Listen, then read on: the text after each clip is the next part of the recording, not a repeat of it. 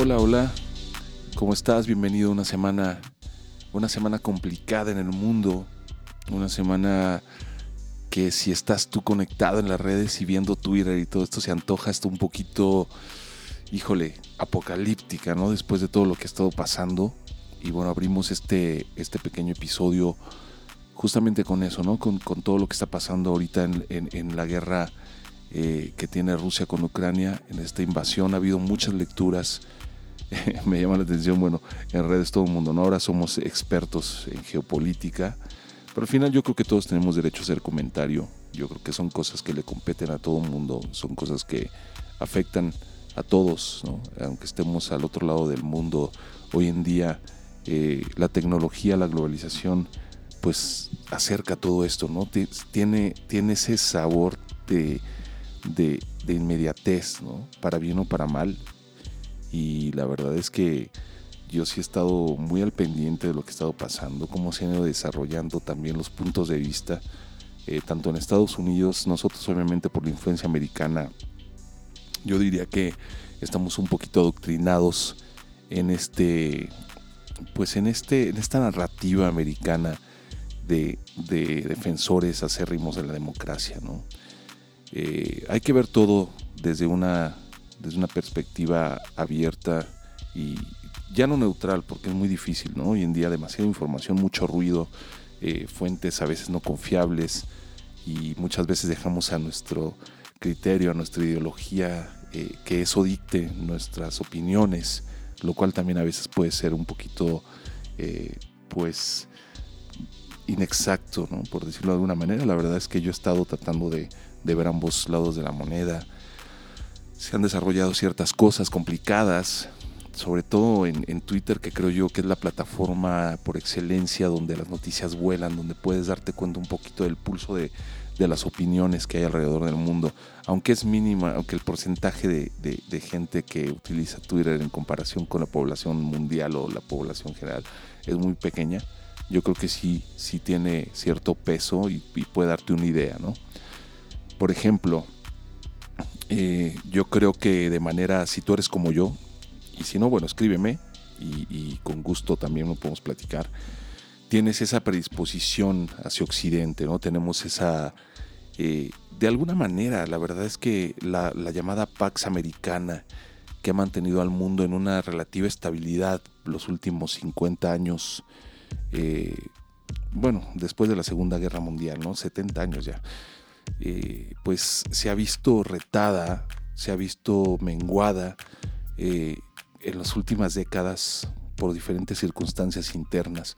Eso nos afecta directamente a México, nos afecta directamente a nosotros y creo que hemos comprado mucho esa narrativa. Yo no soy pro Rusia, por supuesto, creo que no hay justificación y justamente eso hoy ha habido una diferencia de opiniones, ha habido algunos comentaristas que creo yo que desafortunadamente, de manera desafortunada, han eh, tratado de justificar la invasión con el, llamado en inglés whataboutism, ¿no? Oye, este, sí Rusia invade, pero ¿qué pasó cuando tú invadiste, no? Yo creo que ese es un error, eh, un error serio y peligroso tratar de empatizar con una autocracia como la es eh, en Rusia. Y Rusia, el pueblo ruso, ruso no es Vladimir Putin. Eh, y bueno, yo creo que hay que tener mucho cuidado con eso, hay que ver las cosas con cierta distancia.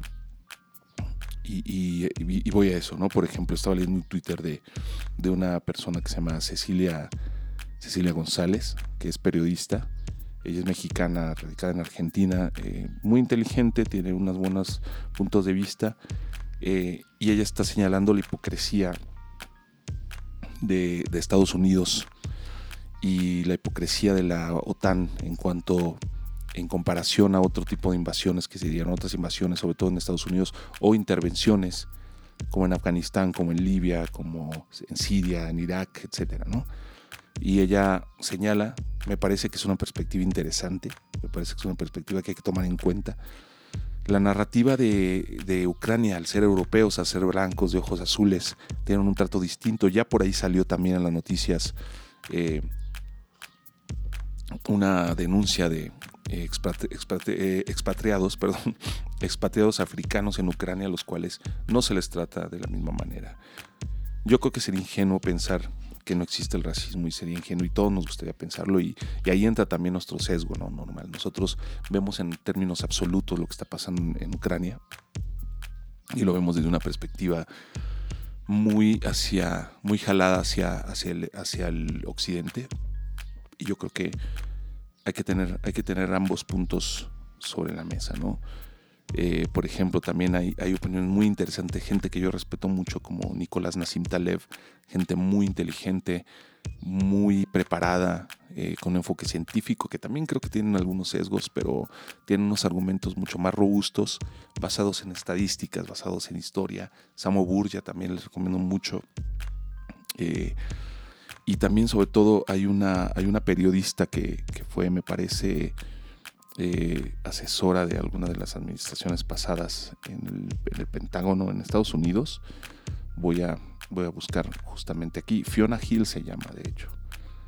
Y me parece que, me parece que su, su perspectiva es muy interesante, muy objetiva, muy enfocada.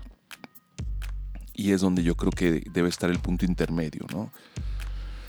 En que de alguna manera, pese a todos los errores que ha cometido Estados Unidos, eh, pese a todo, pues es, eh, ha sido el mecanismo internacional que ha permitido muchas veces, o, que ha permitido más bien, el desarrollo económico actual. No digo que sea perfecto, no estoy defendiendo, hay mucha, hay mucha desigualdad, hay mucha injusticia.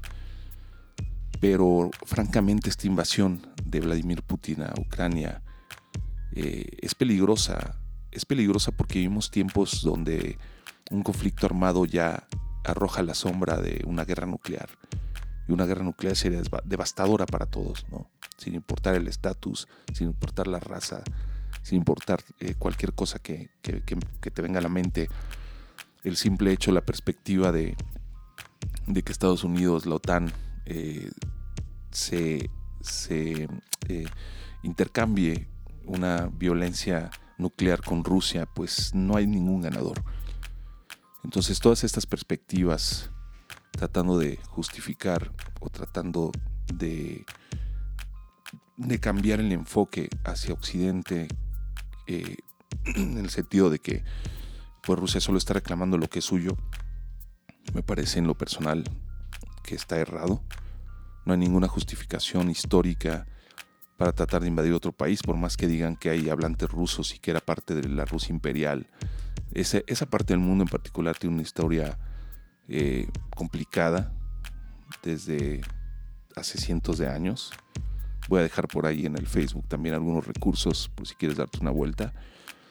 Pero bueno, termino este episodio justamente pidiéndote eh, que tengas la mente abierta, que trates de ver ambos lados de la moneda, y veas, te alejes un poquito de tanto de nuestra perspectiva occidental, como también no caigamos en, ideologías eh, que tienen una intención partidista o una intención eh, narrativa pegada a cierta clase política, cierto gobierno, eh, como esto de tratar de, de justificar a Rusia por el hecho de que Estados Unidos también lo hizo, ¿no?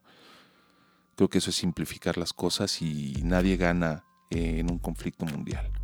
¿no? Hay cosas que hay que cambiar. Definitivamente el mundo tiene que haber un cambio, pero no de esta manera, creo yo.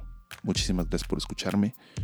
Eh, te leo y te veo la próxima semana. Gracias.